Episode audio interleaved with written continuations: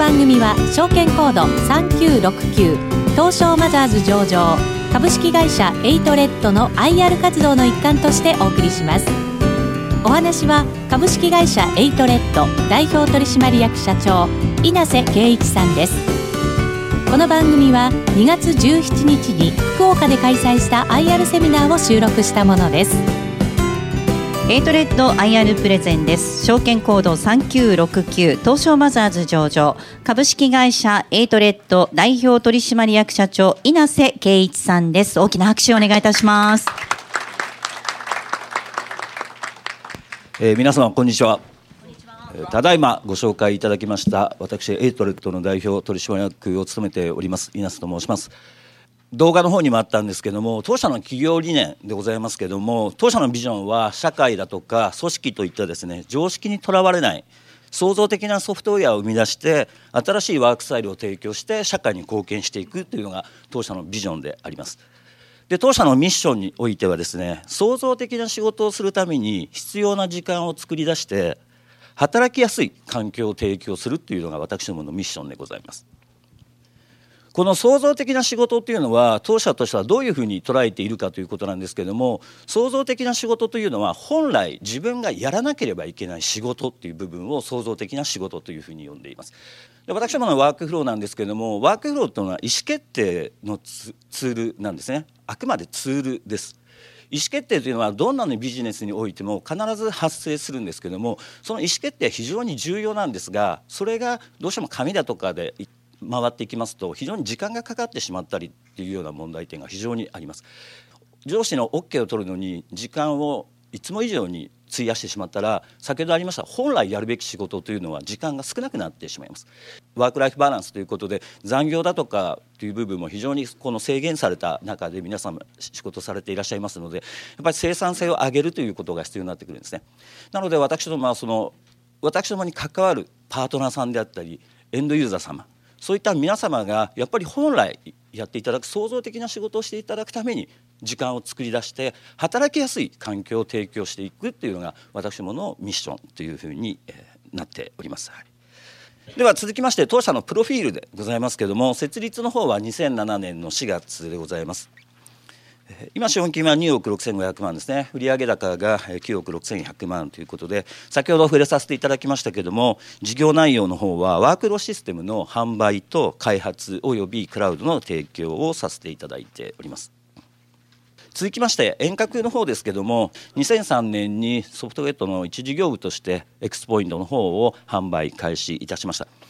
で2007年4月にですねソフトクレートホールディングスのワークロ事業を会社分割で承継してエトルトが生まれるという形でございます。で同年5月に第三者割当増資、えー、CSK さん旧住所情報システムさんの方からも出資がありまして資本金1億ということで会社が出来上がったと。でエクスポイント2003年から販売の方を開始させていただきまして今おかげさまで2200社を超えるお客様でご利用いただいております。で当時エクスポイントの方は中小中堅のお客様をターゲットに販売をしていたんですけども2009年にアジャイルワークスという新しいパッケージというかサービスの方をお客様の方に提供させていただきました。このアジャイルワークスがなぜ生まれたかというところを少しご説明させていただきたいんですが先ほどからありました2003年からエクスポイントの販売を開始させていただいておかげさまでいろんなお客様に導入していただくことになりました。その中でですね今度は今までエクスポイントのメインターゲットではなかった1,000名を超える数万名規模のお客様からもいろいろとご相談をいただくことがありました。でその中でですねいろんなお話を聞いていますとお客様のニーズがやはり中小中堅のお客様とやっぱり大規模というか数万名とか数千名という企業できますとやっぱり必要な機能が違うということがありました。で当時はエクスポイントの方を機能強化をしてお客様に提供していこうというふうに考えたんですがこれは当然開発コストであったりサポートだとかというコストをやっぱり一つの製品に集中した方が非常に効率がいいんですね。お客様目線で考えた時にはエクスポイントを K から例えばワゴンだとか例えば高級車と同じように一つで使うというよりはお客様が使いやすいものを使っていただく方が私どもにとってはいい先ほどのミッションではありませんけどもより働きやすい環境を提供することができるんじゃないかなというふうに考えまして2009年にアジャイルワークスという製品を新たに市場に投入したという形でございます。で続きまして2011年ですねエクスポイントの方がちょうど11年といいますと3月に震災があった年でございましたけれどもやっぱりお客様の方からクラウドサービスで利用したいというお声が非常に多くございました。で当時は販売店様の方もクラウドを販売するという体制ができていなかったもんですから今唯一私も基本はパートナー様ビジネスなんですけどもクラウドの直販が残っているんですがこれは2011年からお客様のニーズに応えるためにクラウドサービスを展開するためパートナーさんの方ではまだ取り扱いできなかったので当社が直接お客様の方にお届けさせていただいているというような形でございます。で2016年ですね東証マザーズの方に上場することができまして今日晴れてここでで皆様とお会いすることができたという形でございます。ではここでですねワークフローについてということで先ほどちょっと触れさせていただいたんですがもう一度整理のいう意味合いでご説明させていただきたいと思います。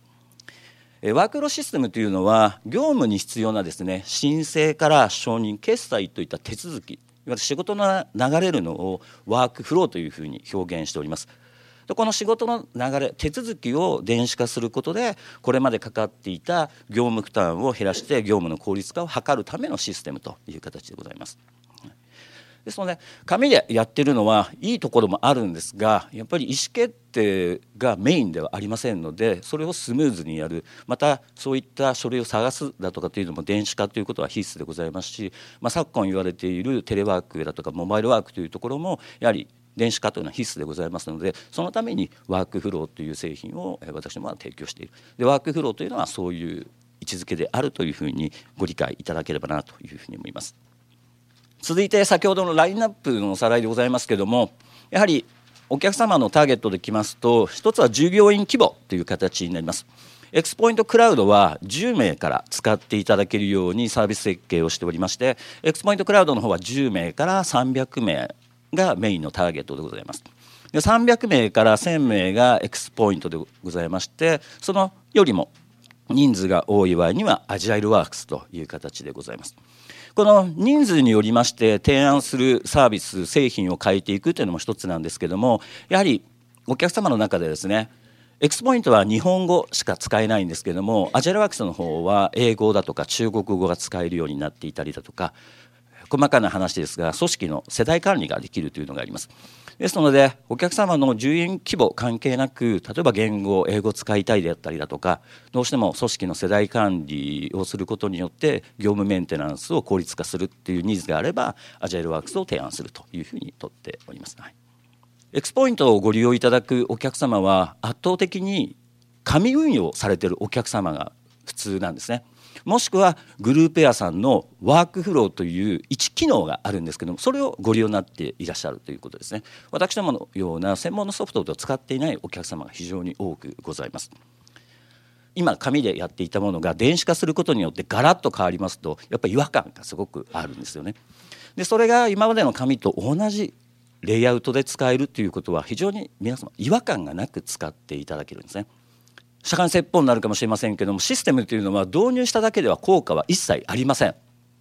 導入した後なんですね。導入して定着してみんなが使えるようになってからメリットがあるんですね。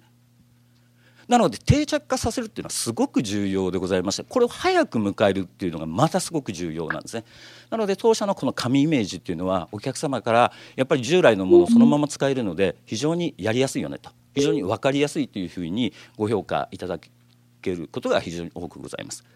でここが私どもの非常に得意な技術のところでございますね。紙イメージで使いやすいっていうふうに覚えていただければ本当に結構でございます。日本国内のワークフロー市場でエイトレッドはどういう位置づけなのかというところをご説明させていただきたいと思います。ワークフローの総合部門でおかげさまでナンバーワンということでございました。でこちらの調査結果は株式会社ミック経済研究所さんのコラボレーションコンテンツモバイル管理パッケージソフトの市場展望2016年版でございますけどもおかげさまで総合部門でナンバーワンという形でございました。で続きまして真ん中のグラフでございますけどもクラウドの提供部門ということでは過半数超えて56.3%のシェアで私どもがまた1位を取らさせていただきました。100名未満のセグメントではこれはちょっと本当に私も自身もびっくりしたんですがなんと70.9%のシェアがあるというふうに言われましたでなんでこんなにシェアが取れたのかなっていうふうにちょっと私も考えたんですけども100名未満の企業様でいきますといわゆるシステムの専任の方というのはほとんどいらっしゃらないケースが多いんですね。で社内で IT に明るい方が「何々さん明るいからちょっと導入検討してくれない?」とかっていうケースもありますしやっぱり一番ワークフローで多いのは総務でいきます倫理書という書類ですね。じゃあ倫理書というのは総務さんが管理するのでじゃあ総務部長が旗振り役で導入を検討してっていうようなケースもよくあります。でこの時に先ほどの紙イメージをちょっと思い出していただきたいんですけどやっぱり見ていただきますと非常に分かりやすいんでいいと。でワークフローは入力の画面だけではなくてもちろん社内の職務権限規定というものに合わせた形でじゃあ倫理100万未満は部門長決済。100万以上500万未満は役員決済。それ以上は全部社長決済とかっていうふうに変わっていったりこれはお客様によっていろいろあるんですけどいわゆる承認のルートっていうものも作っていかないといけないんですね。いわゆる管理画面で作るんですが。で当社の製品は一切プログラミングしていただく必要性がないんですね。もう全てビジュアルでございましてそのユーザーインターフェースを使っていただいてやっていただく。でそうしますとお客様の方からこれだったらうち専任者いないけど非常に分かりやすいからみんなも申請承認しやすくなるねと。で管理画面の方のフローの設計もプログラム書かなくていいからこれだったら自分たちにも使えそうだねっていうふうによくお話を聞きました。でその結果が100名未満のお客様においては70.9%という高いシェアを取れたんではないかなというふうに考えております。ではここからはですね当社の業績の方をですねご説明させていただきたいと思います。2018年3月期の業績予想ですねトータルでいきますと2018年3月期の計画は11億5000万ということで昨年の19.6%の成長率でございます。でクラウドの方は32%でございましてアジャイルワークスこちらの方は約40%の伸長の計画を立てております。続きまして経常利益の増減の要因でございますけれども17年3月期は2億7800万でございましたが18年3月期は3億3600万ということで前期比20.6%で計画をしております、は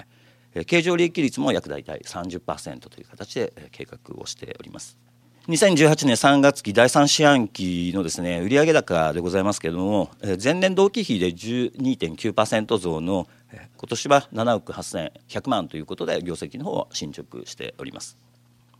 続きまして導入者数とクラウドのユーザー推移でございますけれどもこちらの方はですね約半年間で、1年間で219社増えてユーザー数できますと約7000ユーザー増えて2018年3月期においては約3万4000ユーザーというふうに私ども今計画を立てております。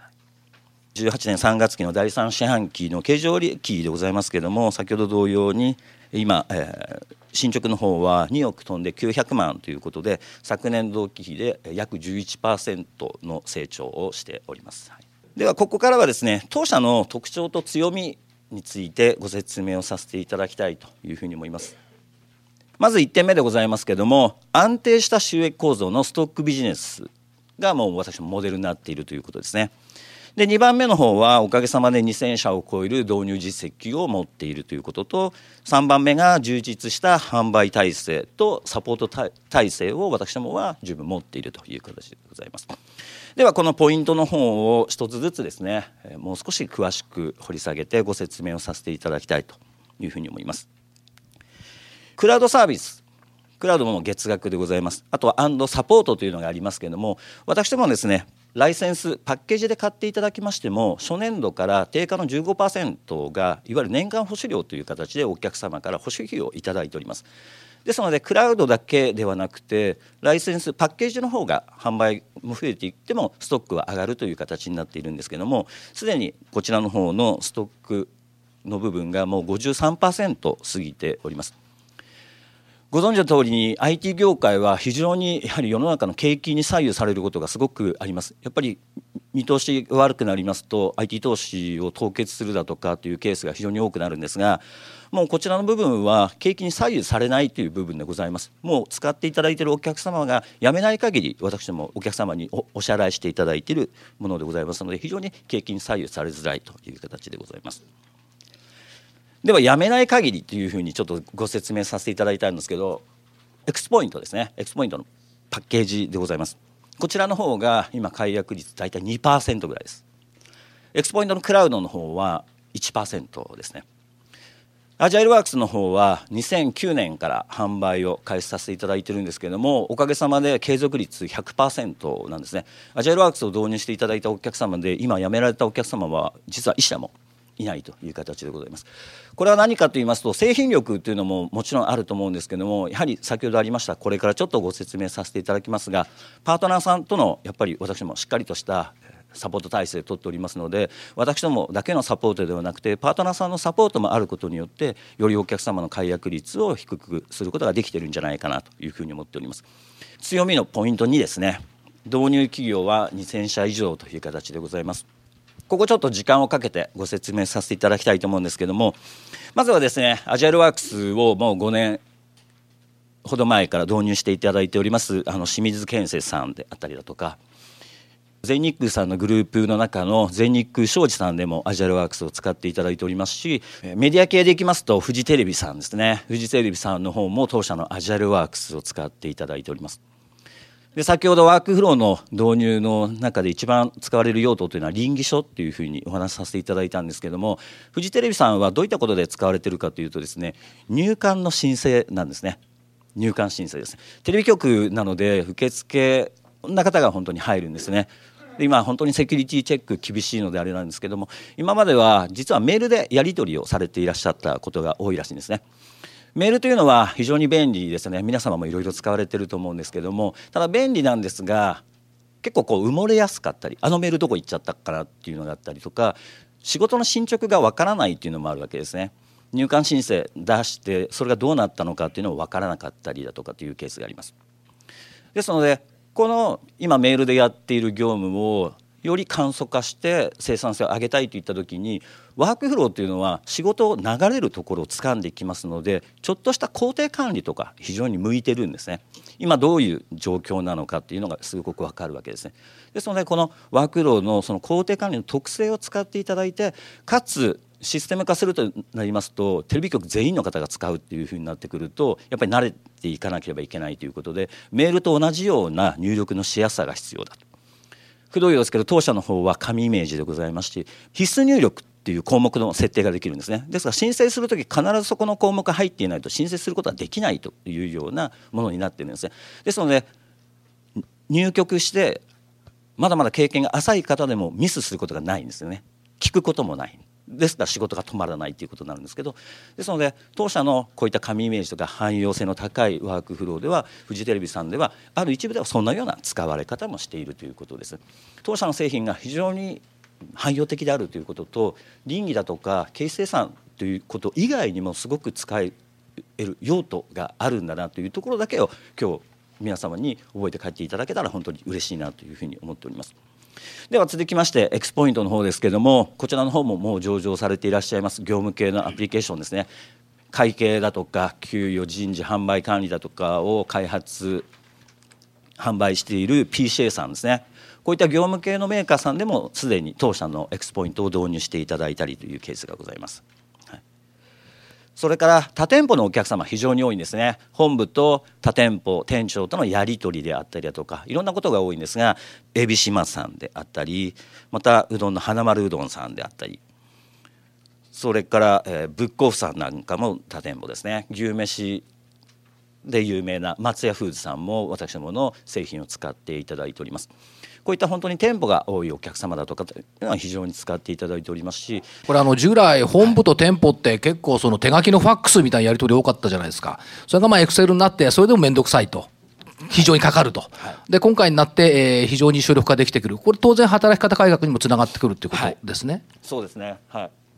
あとは JA さんの方も導入していただいておりますので本当に業種だとか業態従業員の規模に問わずいろんなお客様で使っていただけるというのが当社の特徴でございます。これあと大和総研とか SCSK とか CTC とか、まあ、システムソフトのプロと見てもいいと思うんですけども、はい、プロが見てもやっぱり素晴らしい商品という認識なんでしょうね多分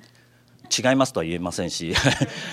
あの本当に私も自信を持ってやっておりますしやっぱり製品として非常にいいということで各もう私どものパートナーさんにもなっていただいてるんですね。ソフトバンクテクノロジーさんなんかもそうなんですけどやっぱり自社で使っていいものをやっぱりお客様にご提供したいというところがありまして本当にそういう意味ではあのプロの方にご採用いただいているということになるかと思います。はい、ではですねポイントの方の3番でございます。最後でございます。充実した販売体制ということでございますけれども私どもアジャイルワークスでいきますと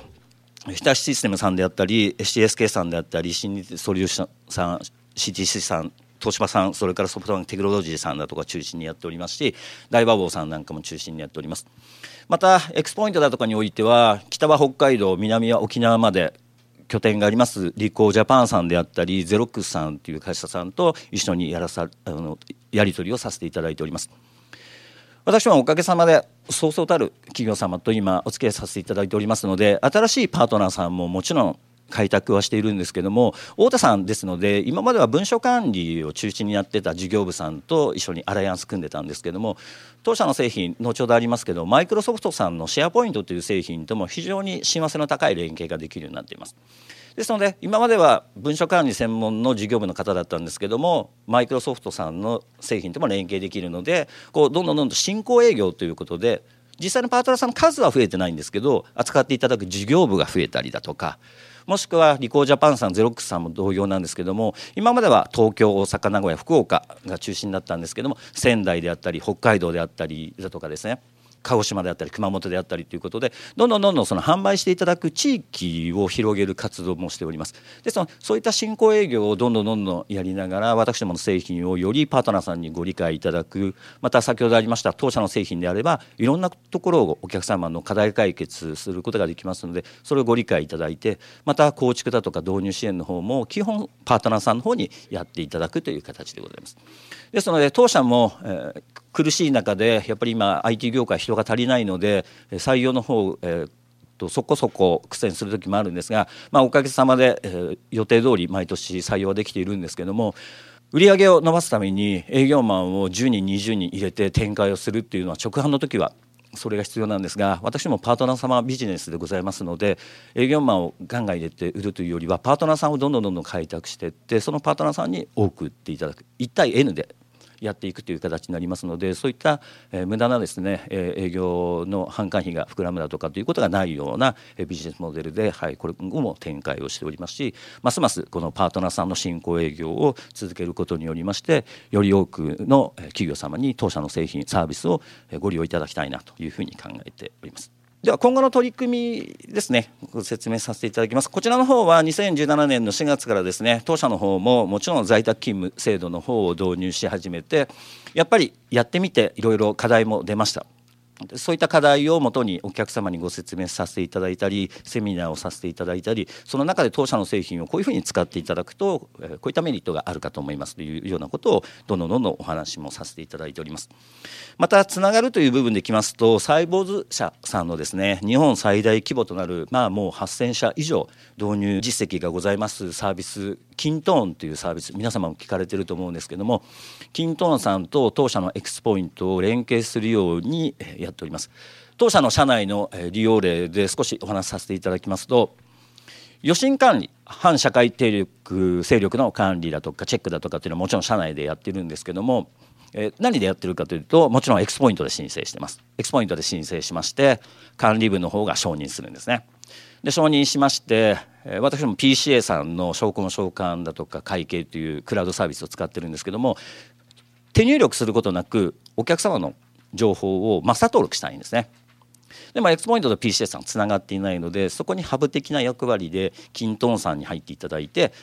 エクスポイントからキントンさんにデータがいくキントンさんと PCA さんつながっているのでそうするともう二重入手入力がなくデータが入ってくるという形でございます。でこれ予診のチェックですので予診のチェックっていうのは毎年必ず通常の企業様 B2B の企業様でやっていらっしゃいますのでこれは私どもも同様にお客様にもっと使っていただけるんじゃないかということでですねキントンさんと連携することによってよりお客様の利便性を高めることによりまた8000社もあるお客様にアプローチすることもできるというふうに考えて昨年にキントンさんの連携も私ども新しいサービスとして市場に出したということでございます。でこちらの方は先ほどのつながるの延長でございますけれどもキントンさん以外にもですね例えばネオジャパンさんのグループやデスクネッツネオであったり先ほどのマイクロソフトさんのシェアポイントであったりだとかいろんなシステムとの連携をどんどんどんどん図っております。一つの用途だけですと使い方悪くなったから変えようかというと結構簡単に変わってくるかと思うんですけれどもいくつかの用途で使っていただいてますとなかなか、うん、システム入れ替えるとは難しいですしまたグループエアだとかエクスポイントを変えることによってグループエアも変えなきゃいけないっていうのもまた面倒くさいわけですね。まあ、いろんな形でつながっていった方がやっぱり解約されづらいということもございますのでお客様の業務の利便性を上げるという目的とやはりうん、解約を少しでも減らしていくというようなことも考えながら他社サービスさんのクラウド連携というのをどんどんどんどんまた進めているということでございます。ではこちらの方はですねワークローンの潜在市場ですねえっと、ワークローの未導入企業というのは私もの独自の算出ですけども大体44万社ぐらいあるんじゃないかなというふうに思っております。でまた潜在ニーズが比較的強い企業というのはその中でも10万社ぐらいまだまだ日本国内あるのかなというふうに思っております。100名未満でいきますと9万2000社もまだワークフロー興味があるけど入れてないというようなデータもありまして私もこの100名未満では先ほどミクさんの調査結果では70.9%という高いシェアがありましたのでもうぜひここの部分もどんどんどんどん、えー、シェアを拡大するためにもここの市場を取りに行ってまだまだ日本国市場においても、えー、私どもはワークル市場はあるというふうに考えております。ワークローの働き方改革ということでもう今やっぱり政府も言っておりますしワークライフバランスの充実だとかテレワークという部分がありますので先ほどもありました通りです。必ず電子化が必要になりますのでこれからも私どもワークフローに対するニーズというのは上がってくるというふうに考えております。では株式のその他の方ですね。株式分割を12月16日を基準日にしまして伊谷さんの株式分割をいたしました。で3月末での配当は5.1なので1銭増という形になっております。で続きまして株主優待の方ですね。毎年9月と3月末の株主様にクオカードの方を贈呈させていただいておりまして100株以上で新しく作ったんですけど年間2000円。300株以上で年間4000円。1500株以上で年間6000円というようにこういった株主還元もさせていただいております。で最後になりますけども配当でございますけども17年3月期は9.49円でございました。18年3月期の方は0.85円増配しまして、10.33ということで配当成功も31%という形でございます。今後も配当成功は大体30%を目安にですね株主の皆様に、えー、還元していくというふうな内容を方針にしております、はい、私から今日皆様にご説明させていただきたい内容は以上でございます。ありがとうございました。えここまではエイトレッド IR プレゼン証券コード3969東証マザーズ上場。株式会社エイトレッド代表取締役社長稲瀬圭一さんにお話を伺いました。どうもありがとうございました。エイトレッド IR セミナー。この番組は証券コード3969東証マザーズ上場。株式会社エイトレッドの IR 活動の一環としてお送りしました。